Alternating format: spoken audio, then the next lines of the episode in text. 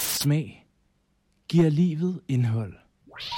Surt, sødt og bittert er podcasten, der vurderer, reflekterer og interagerer. Vi smager på livets nuancer. Velkommen til. I det her afsnit får jeg besøg af Chanda. Hun er 23 år gammel, hun er vokset op på Bornholm, og så er hun adopteret fra Indien. Hun har flere gange stået frem i blandt andet podcasten We Need to Talk About This, hvor hun taler om adoption og det med at være brun i Danmark. Hun er lige blevet færdig med uddannelsen i entreprenørskab og design, og når ja, så har hun også startet sin egen virksomhed. Velkommen til Chanda. Bare lige sådan for at, at rise op, så kom du til Danmark i år 2000. Og det er faktisk sjovt, fordi jeg kom jo selv til Danmark øh, i år 2000. Jeg er nemlig også adopteret. Øh, jeg kom faktisk til at tænke på, kan du egentlig huske den første gang, at du ligesom opdagede, at du var adopteret? Altså, det er altid noget, vi har snakket meget om, og vi har altid fejret, sådan, vi, vi kalder det hjemkomstdag. Den dag, vi kommer til Danmark, er det altid sådan en ekstra fødselsdag, vi har fejret meget. Men jeg tror, første gang, det virkelig gik op for mig, det var, da vi var i Israel med mine forældre. Og vi skulle ind i en synagoge. Der er jeg måske 11 år, 11-12 år. Og der vil de ikke lukke os ind sammen, fordi vi ligner ikke vores forældre. Og de tror ikke på, at min mor er min mor, og min far er min far. Og det var sådan en meget speciel oplevelse, fordi det var første gang, jeg også har set mine forældre sådan skulle forsvare, at vi er deres børn. Og du har faktisk også en søster, der også er adopteret. Hun blev adopteret i 2004. Altså, jeg har nogle minder helt klart. Jeg var med nede og hente hende på børnehjemmet. Så ligesom også været en del af det hele. Hvilket jeg også synes har været virkelig rart. Og noget, vi har fælles jo. Vores ture og vores familie. Men jeg tænkte egentlig på, har du egentlig også gået op i, hvad Indien egentlig var for et land? Altså ja, det har jeg. Jeg synes, mine forældre har været gode til det. Frem til en alder, hvor vi selv blev interesseret i det. Og de har været gode til sådan at lave indisk mad til os, og sådan fortælle os om, hvor vi kommer fra, og og jeg blev også taget med ned og hente min lille søster, hvor jeg kunne huske nogle ting derfra. Husk øh, sådan, altså mest bare omgivelserne. Altså det er jo meget sådan, det er bare sådan det der mindet om ens børnehjem, der står meget klart. Mm. Altså sådan væggene og rummene og sengene og lugtene og og det er ikke noget, jeg har tænkt så meget over, før at vi kom derned igen i 2016. Min forældre tog os med på en tur derned, hvor vi besøgte vores børnehjem igen hvor det hele, det var bare sådan, det sad bare i mig så meget. Ja, altså det var virkelig ja. overvældende oplevelse at komme ned og opleve igen. Vi var i New Delhi en uge, og det er i sig selv en meget intens by at være i. Og vi boede på et ret fint hotel, og ude foran, der lå folk på gaden og sov. Så det er sådan så mange kontraster. Og så så besøg ens børnehjem, og sådan, der var nogle damer, der kunne huske mig. Fordi jeg ikke ligner sådan et klassisk indisk barn. jeg har meget krøllet hår, og, og ser lidt anderledes ud. Så da vi kom ind på børnehjemmet, var det sådan, Nå, ej, det er Chanda. Og det var den vildeste oplevelse. Og jeg tror også altid, at jeg følte mig lidt anderledes, selvfølgelig ved at vokse op. Jeg voksede op på Bornholm. Der er ikke særlig mange mørke mennesker. Så man har altid været anderledes, og altid følt mig anderledes. Men også det der at komme ned, hvor folk kan huske en sådan... Jeg tror egentlig, hele mit liv har jeg sådan været lidt anderledes. Og det sådan sat lidt spor i mig efterfølgende, hvor jeg var sådan, hmm, okay, det kan godt være sådan, at, at man er noget lidt anderledes og specielt, og det er også okay. Har du altid sådan stået, stået ved det? Fordi jeg ved, der er mange mørke mennesker, blandt andet afrikanere, der ligesom kan finde på at glatte deres hår, så det ligesom bliver mere sådan skandinavisk udseende. Øhm, er det noget, du har gjort, eller har du hvilet meget i dig selv? Altså, jeg føler, jeg har stået ved det. Men også fordi, at mine forældre, de har jo virkelig dyrket vores selvværd.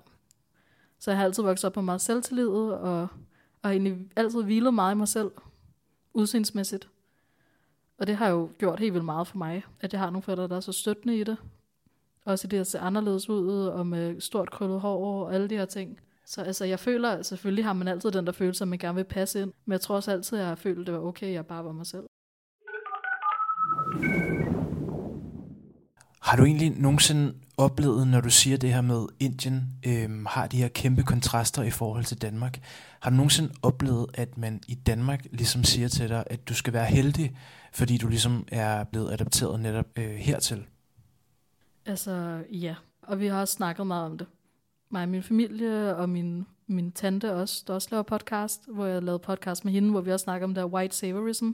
Det er, når folk i Vesten synes, at de har det så godt, at det er en gave for folk, der kommer fra et tredje verdensland, som Indien jo er, og at det er jo meget bedre at komme til et land som deres. Så hvor er man heldig, man er kommet hertil. Og det har jeg det virkelig, virkelig svært med. Altså det er selvfølgelig altid forskelligt, hvor meget jeg gider at gå ind i det, men den er der altid for mig, den der med sådan, hvem er de heldige egentlig? Og jeg tror, sådan, jeg er god til også at sige sådan, nej, det er jo ikke mig, der er heldig, det er jo mine forældre, der er heldige. De har fået deres drømmebarn og fået lov til at blive forældre. Så de er helt klart i den heldige ende. Der er jo ikke noget i den proces af at blive adopteret, der er heldigt. Altså man bliver efterladt af sine forældre, man kommer på børnehjem, og det kan være hvilket som helst børnehjem. Det er ikke alle børnehjem, der er lige gode.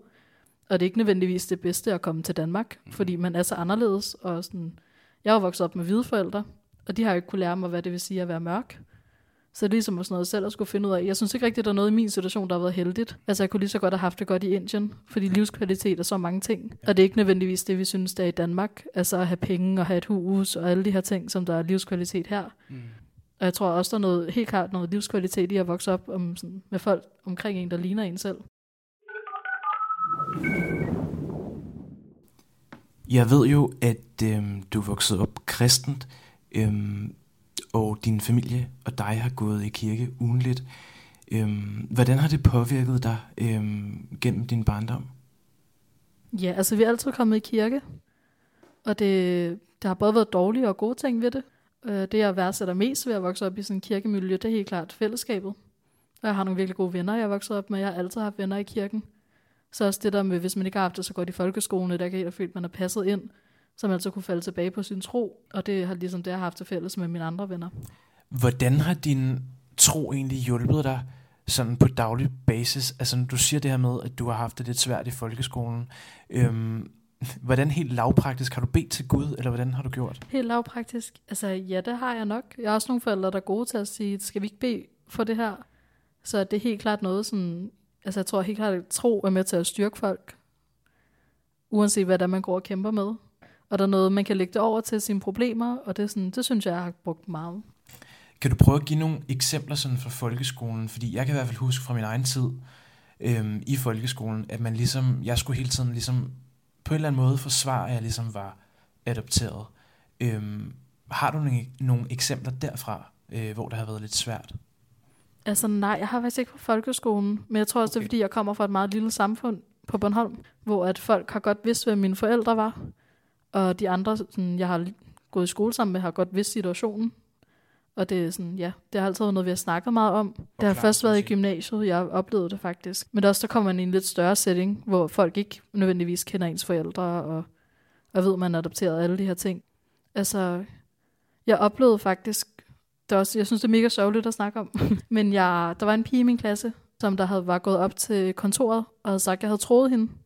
Og der blev ikke sat nogen spørgsmålstegn ved det fra kontorets side. Jeg blev kaldt op på kontoret og fik at vide, at jeg skulle op i fuld pensum. Øhm, og jeg tror, det er første gang, jeg ligesom har oplevet en smule racisme. Og jeg følte det, fordi jeg har en hudfarve, sådan, så selvfølgelig må jeg jo være sådan en del af en eller anden gruppe, der er sådan lidt udadreagerende og ja, temperament, som jeg føler ofte folks idé om brune mennesker, eller folk med en etnisk ja, baggrund, at de er bare lidt mere sådan udadreagerende. Og, og det var det mærkeligste, jeg nogensinde har oplevet. Altså sådan, meget uretfærdigt. Ja. Og der skete faktisk ikke noget før, at mine forældre en dag mødte op på kontoret, og de fandt ud af, hvem mine forældre var, at de var danske. Men nu er jeg også vokset op øh, i provinsen, så er folks forståelse af, hvad det vil sige at være mørk, er også meget anderledes.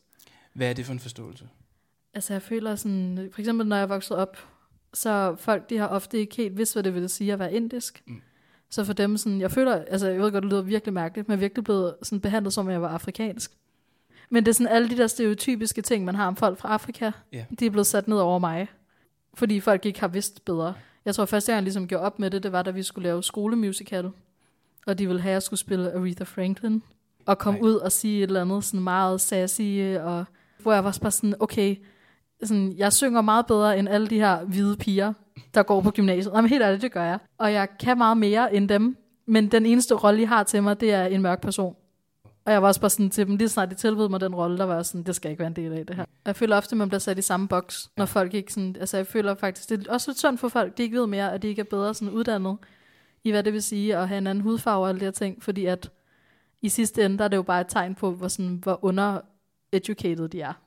Vi var jo også ude med min veninde forleden dag, der var sådan, Nå, men du er også fra Afrika.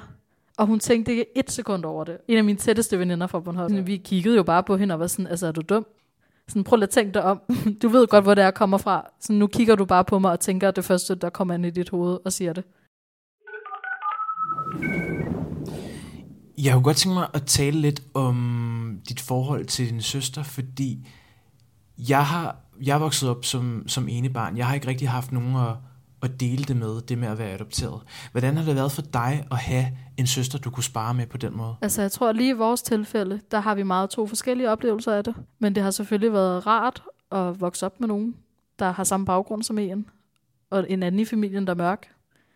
Udover sådan, altså jeg har jo den hvideste familie på jorden. Altså der er jo ikke en af mine fædre og kusiner, der har fået en mørk kæreste. Så mig og min søster, vi er de eneste på, i hele vores familie med en anden hudfarve. Og der har været noget at spejle sig i, og der er også det der med sådan at komme fra en familie, hvor man ikke føler sig helt forkert. For der er jo nogen ligesom dig. Og jeg tror, der var en helt anden oplevelse, hvis ikke jeg havde haft hende. Min oplevelse har jo været, at jeg blev adopteret, da jeg var lige omkring halvandet år. Så jeg er jo kommet ret tidligt til Danmark, og har brugt meget tid med mine forældre som barn, øh, og sådan har et andet tættere forhold til dem hvor hun kom jo lidt senere. Hun var tæt på at være 4, 4,5. Det er virkelig sent, så hun har jo en helt anden oplevelse og kan huske ting fra børnehjemmet. Og det kom måske lidt bag på mine forældre, hvor meget sådan arbejde, der ligger i at få et barn, der er så gammelt og har alle, sådan, man er jo et helt menneske allerede. Så altså, det har været meget forskellige oplevelser for mine forældre og adoptere os to. Altså, jeg ved, altså, jeg, vi har været ude til en form for cocktail ja, vi har været til fest. Der kan jeg huske, at vi stod uden for den her fest, og du, vi, der går ligesom nogle fyre forbi, tror jeg. Ja. Hvide. Ja, men det var bare sådan, der stod nogle mørke mænd, øh, eller det var nogle afrikanske fyre, der stod, og sådan var, hvad hedder det, dørmænd. Mm. Og vi står uden for dig, der er mørk, og mig og min søster, der er brun, og så Fridas kæreste, der er dansk. Men han kom forbi og var sådan, det er godt nok en perkerfest det her, sådan lige op i hovedet på mig. Og kiggede på jeg kiggede på os.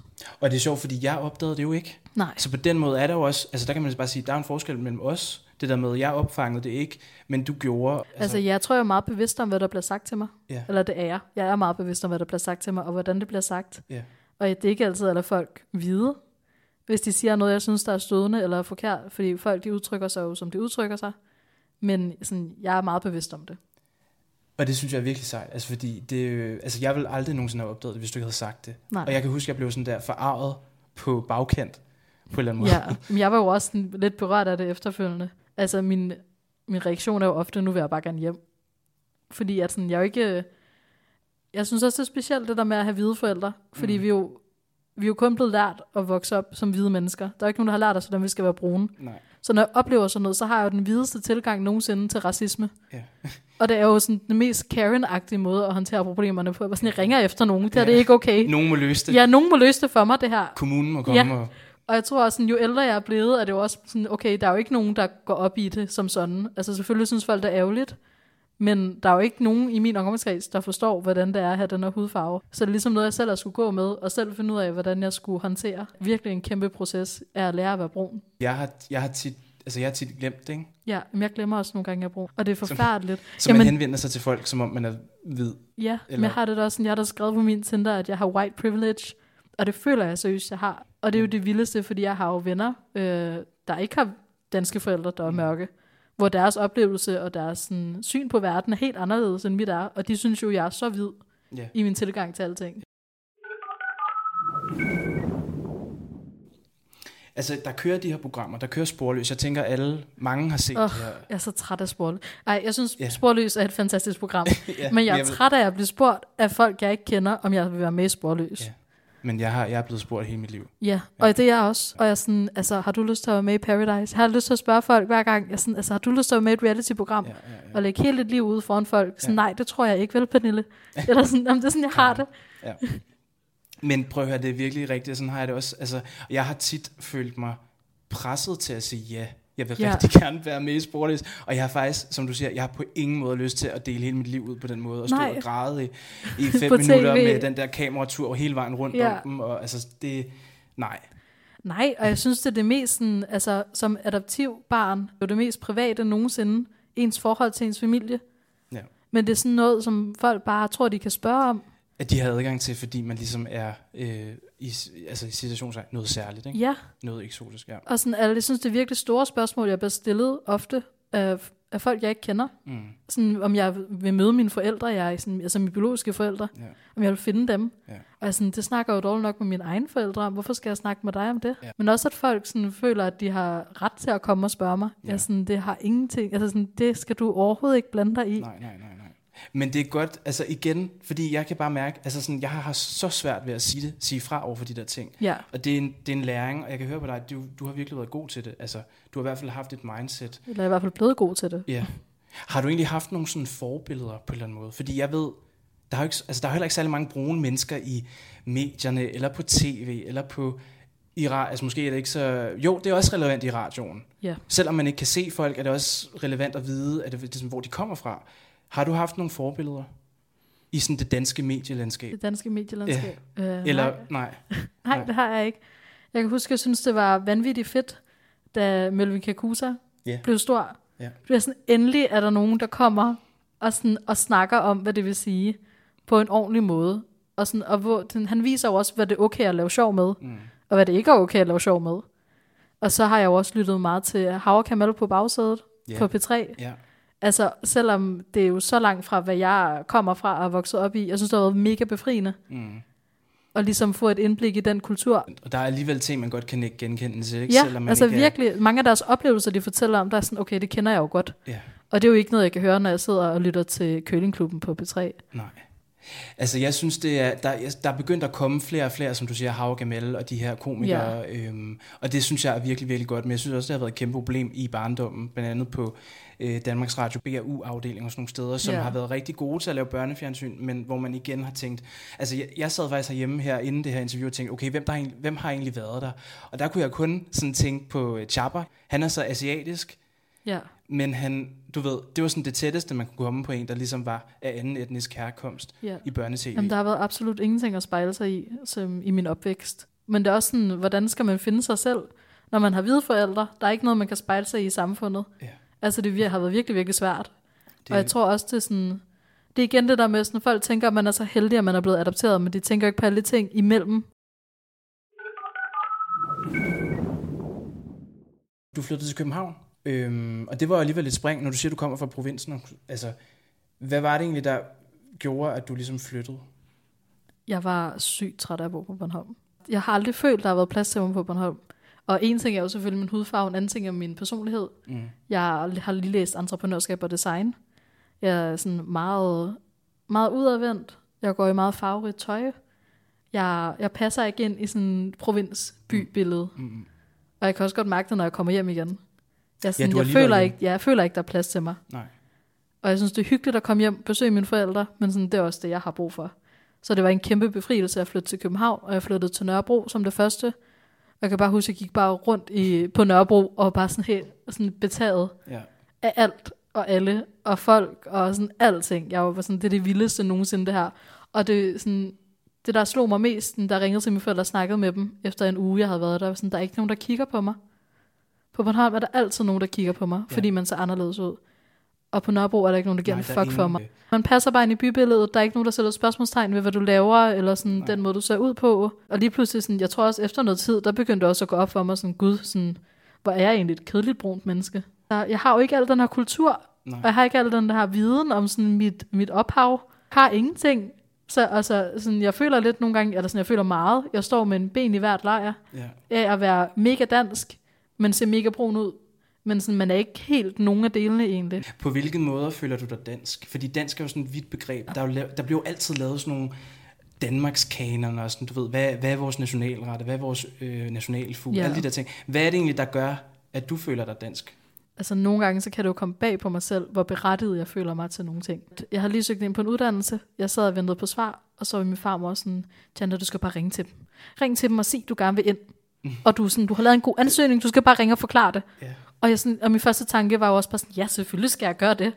Og efter noget tid, så er jeg sådan, nej, det skal jeg ikke. Nej, eller sådan, nej, nej, fordi nej. vi er jo ikke mere specielle end nogen andre, nej. eller sådan, der søger ind. Men er sådan en meget berettiget følelse til ting. Altså jeg ved godt, det ikke er en særlig nice ting at have som dansker.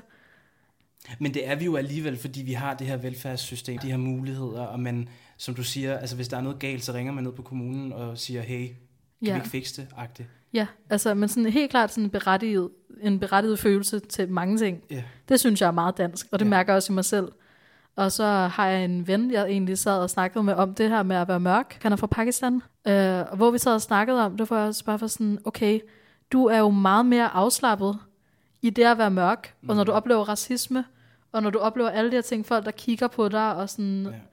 Altså, ja. Og hvor i sådan min første tanke er jo bare sådan, vil du stoppe med det der lige nu? Ja, Du skal ikke ja, kigge på mig. Nej, nej. Hvor han jo bare sådan, jamen det er jo bare sådan, det er. Du skal bare slappe af. Det er jo bare livet. Det er jo bare sådan, der er at være mørk. Ja, ja, ja. Hvor jeg sådan, jeg er mørk, og jeg oplever alle de ting, han oplever. Men jeg har også den her virkelig danske tilgang til det, at sådan, jeg skal nok fortælle dig, hvordan det skal være. Ja. Og ja, Det der børnehjem, har du egentlig sådan stadig kontakt til det, eller sådan har du, overvejer du at tage dig ned igen, eller lave en eller anden form for sådan velgørenhedsarbejde, eller du ved, hvad, for ligesom at tale deres sag på en eller anden måde, når nu du selv Ja. har været, Altså, jeg føler jo sat i en meget privilegeret situation, at jeg er kommet til Danmark, Mm. og jeg er kommet til nogle forældre, der har givet mig rigtig, rigtig meget. Både materielt, men også bare, når jeg snakker med mine andre venner, der er adopteret, så føler jeg helt klart, at jeg har en del mere i bagagen fra mine forældre af, som der er rigtig godt, og en masse redskaber. Jeg kunne tale om det, men også i sådan at hvile sig selv, og sådan stille de store spørgsmål, og kunne snakke om dem. Så jeg føler mig meget privilegeret i hele min situation som adopteret. Så altså helt klart føler jeg også et ansvar for at give tilbage på en eller anden måde. ja. Lige nu har du faktisk lige færdiggjort en uddannelse, entreprenørskab og design, Yes. og jeg ved også, du har startet en eller anden form for virksomhed, noget, Ja, eller i hvert fald sådan, det har været mit eksamensprojekt at Ja. starte socialt bæredygtigt virksomhed. Jamen, jeg vil rigtig gerne, jeg har altid følt, det har været svært at, sådan, at, at have en indisk identitet i Danmark, fordi tøjet passer jo ikke ind, og sådan, man skiller så meget ud. Så jeg er egentlig gået i gang med at designe tøj øh, af indiske materialer, som der passer ind i det danske, sådan, den danske modeverden. Så egentlig meget simpelt design, men med de her meget farverige stoffer fra Indien. Og så er planen, at det skal produceres i Indien, øh, socialt bæredygtigt, så vi kan få skabt nogle arbejdspladser til alle de her kvinder. Og der ligger det jo også i min bagtanke, at de her kvinder, jeg jo gerne vil skabe arbejdspladser for, det er jo mig selv. Ja.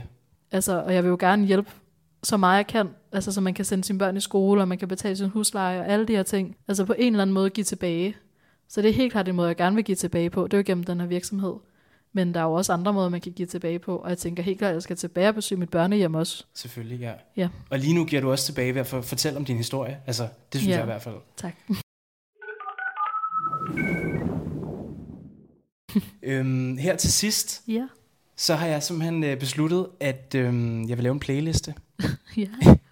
for ligesom at komme i en god stemning. Øh, og vi har allerede et track, eller et nummer Ja. på den der playliste. Så nu vil jeg spørge, hvilket, øh, hvis du har et eller andet yndlingsnummer, Mm. øh, har du et yndlingsnummer, der kunne komme med på den der playliste? Altså, hvad er den første sang, der er på playlisten? Det er Tattoo med Loreen, hende der vandt Eurovision her i år faktisk. Ja, hvem har valgt den sang?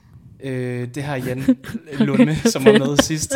Han er også, altså det, prøv at høre, det er ham, der stod for Melodi Grand Prix i Danmark. Okay, Øh, så, så, jeg, jeg tror, så det der er, er lidt, noget connection der. der er noget Melodi Grand Prix connection.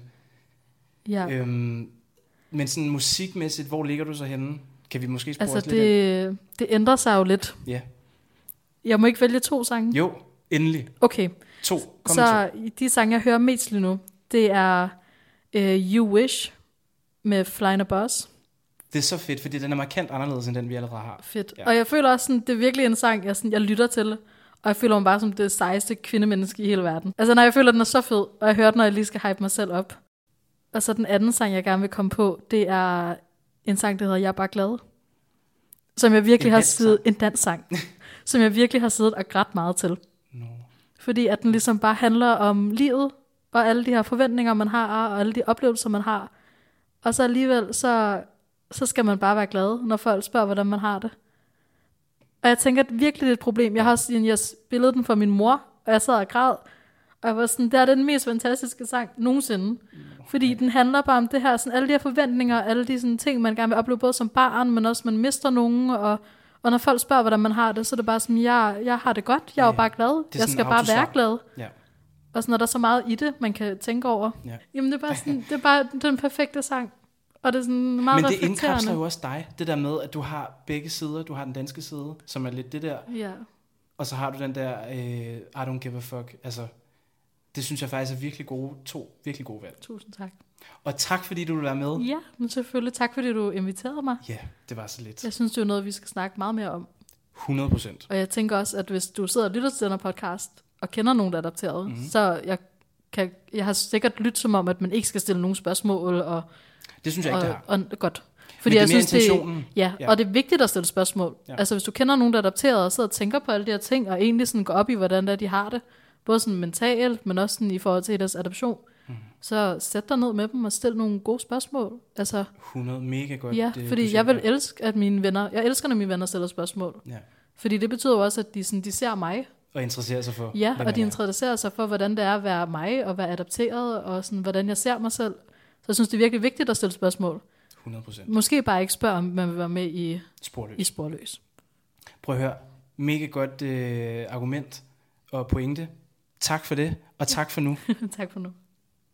Du lyttede til podcasten Surt, Sødt og Bittert. Tak fordi du lyttede.